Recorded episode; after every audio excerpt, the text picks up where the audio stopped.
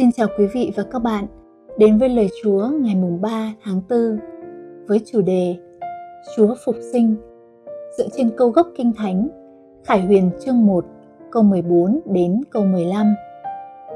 Đầu và tóc ngài trắng như lông chiên trắng, như tuyết, mắt ngài như ngọn lửa hừng, chân ngài như đồng đánh bóng đã được luyện trong lò lửa, tiếng ngài như tiếng của nhiều dòng nước.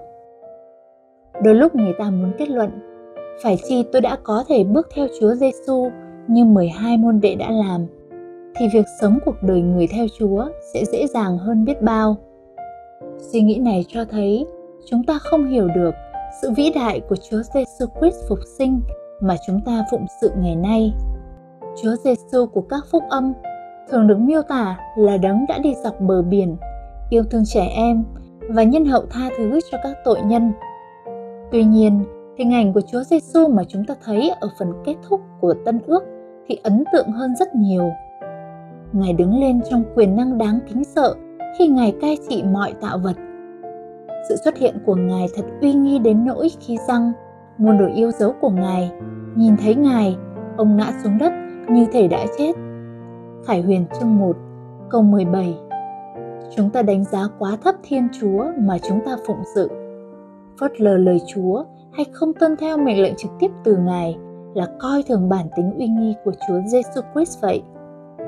Nỗi sợ hãi của chúng ta đối với người khác chứng tỏ rằng chúng ta không hiểu được vị Thiên Chúa đáng kính sợ đang đi cùng chúng ta.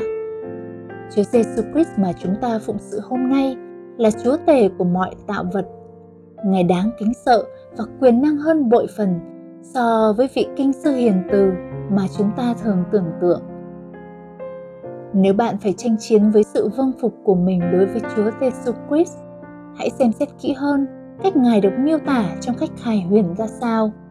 Nếu bạn đang muốn lùi bước trước cơn cám dỗ, hãy kêu xin với đấng quyền năng đang sống trong bạn.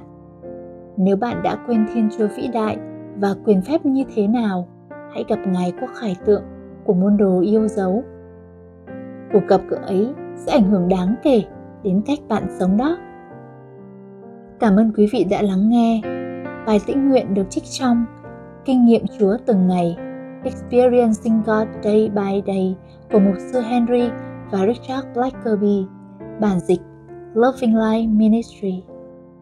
Xin chào và hẹn gặp lại quý vị vào ngày mai